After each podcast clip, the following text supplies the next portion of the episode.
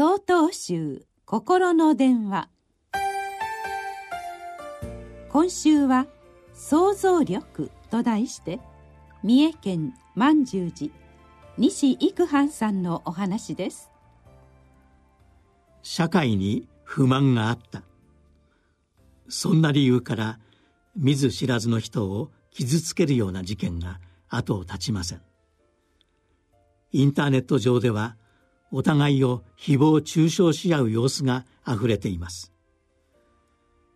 現代は人に対して攻撃的でそれは何か大切なものが失われたからのような気がします。お釈迦様の時代インドのある王国にマリッカーというお妃がいました。彼女が王様と一緒にお月見をしていた時のことです。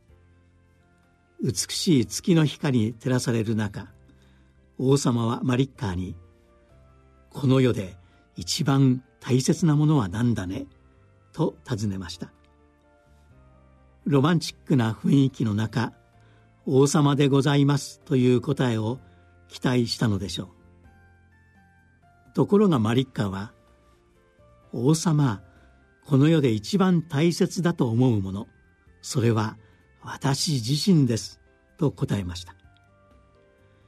驚いた王様は聞き違えたのではともう一度尋ねましたが同じ返事が返ってきました。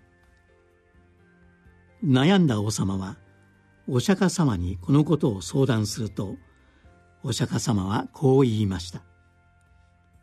それはマリッカーの言う通りである。人は誰でも自分自身が一番愛しい。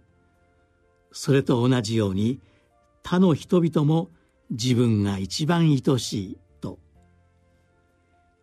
お釈迦様はさらに続けました。故に自分を愛しいと思う者は他人を傷つけてはならない。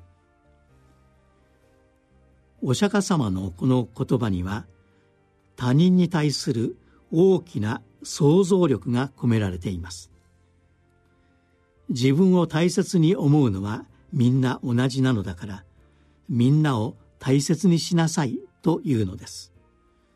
逆に自分だけが大切ということは自分勝手で自己中心的で他人を顧みないということにつながります。今社会に失われているのは想像力だと思います。誰にでも大切なものがあります。